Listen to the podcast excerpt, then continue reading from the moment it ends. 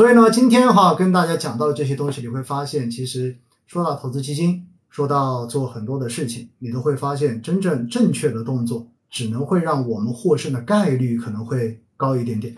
所以呢，我们只是说，在日常的投资中间，在我们日常的生活中间，尽可能的通过我们的学习，让我们掌握更多正确的动作，这样子能够增大我们在市场中间投资获胜的概率。我觉得这就已经是最佳的一个结果了，其他的就不做他想了，好不好？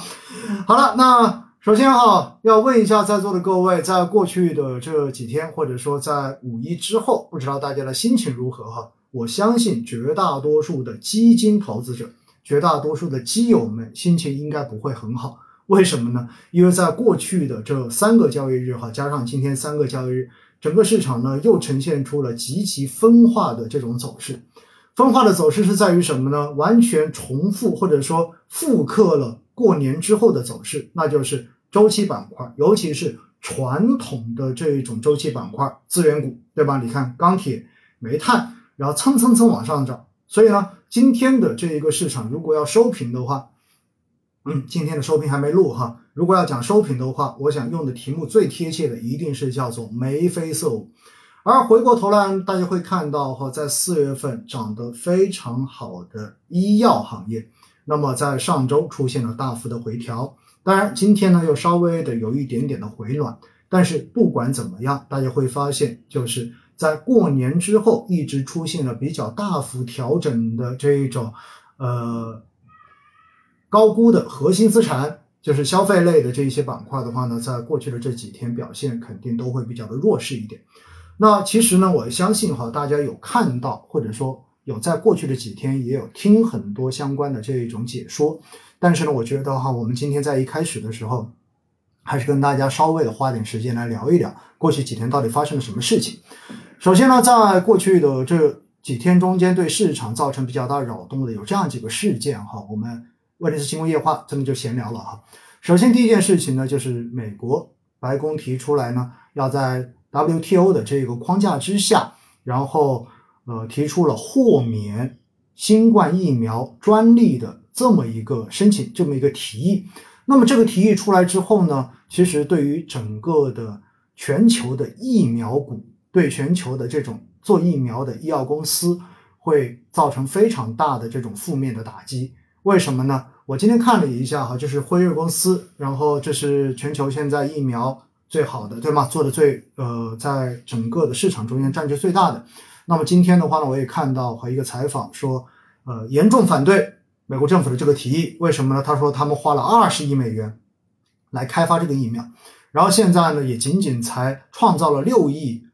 好像还打算再追加6亿的这个开发资金进去。结果呢，说钱还没有，成本还远远没有回来的情况之下，你现在说要他放弃这一个专利，那么这个时候呢，他会觉得这是一种对他们是不公平的事情。那同样的道理，如果他们真的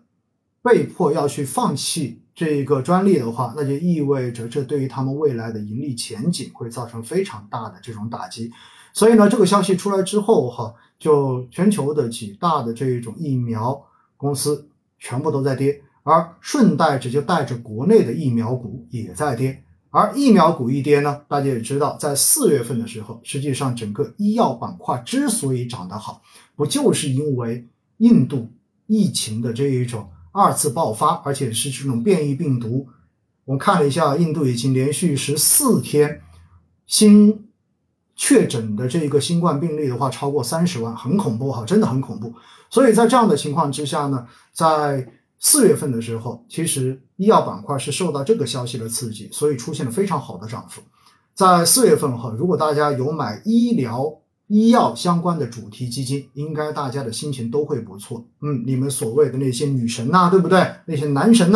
那么基本上呢，在4月份单月的基金涨幅，净值的涨幅应该都在10%以上。但是呢，正像之前我们跟葛晨聊天时候说的那句话，叫做消息只能创造波动，确实是这样子。所以呢，你看到印度这个消息让4月份的医药涨得很好，但是回过头来在5月份，因为美国的这个消息又造成了在上周医药股出现了非常大的调整。那今天医药为什么会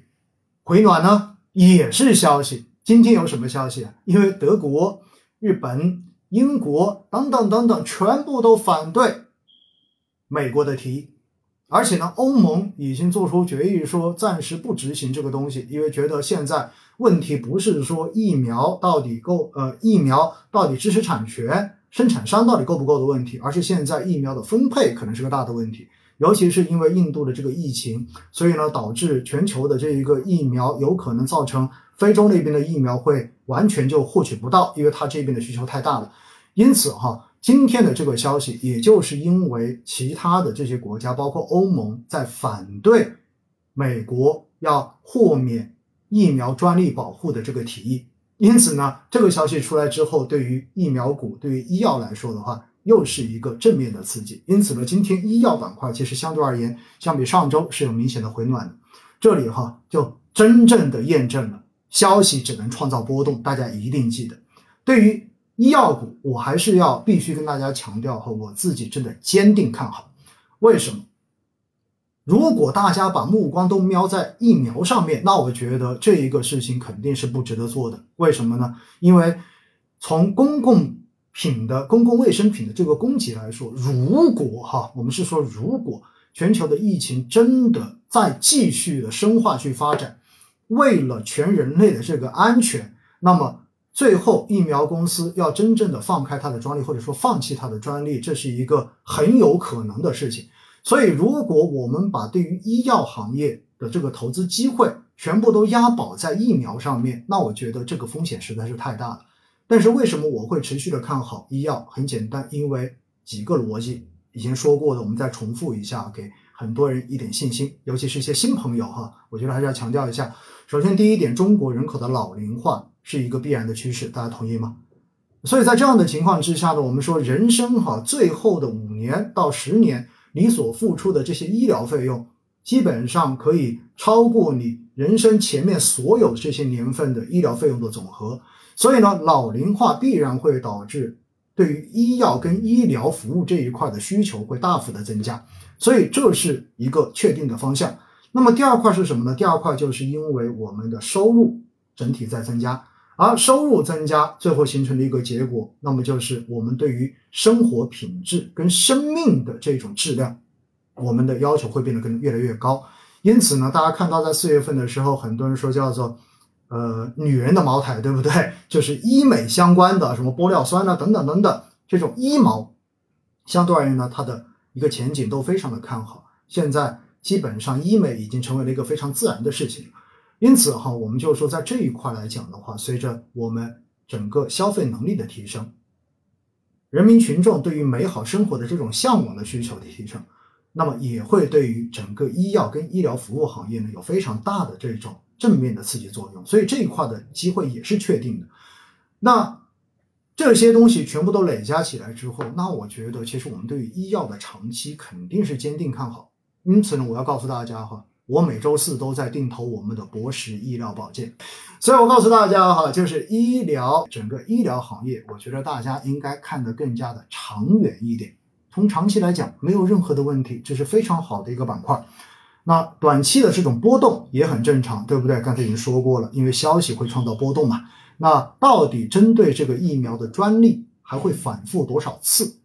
也许这个整个的行情就会不断的反复多少次。因此呢，这一点还要跟大家先讲到的是第一个消息。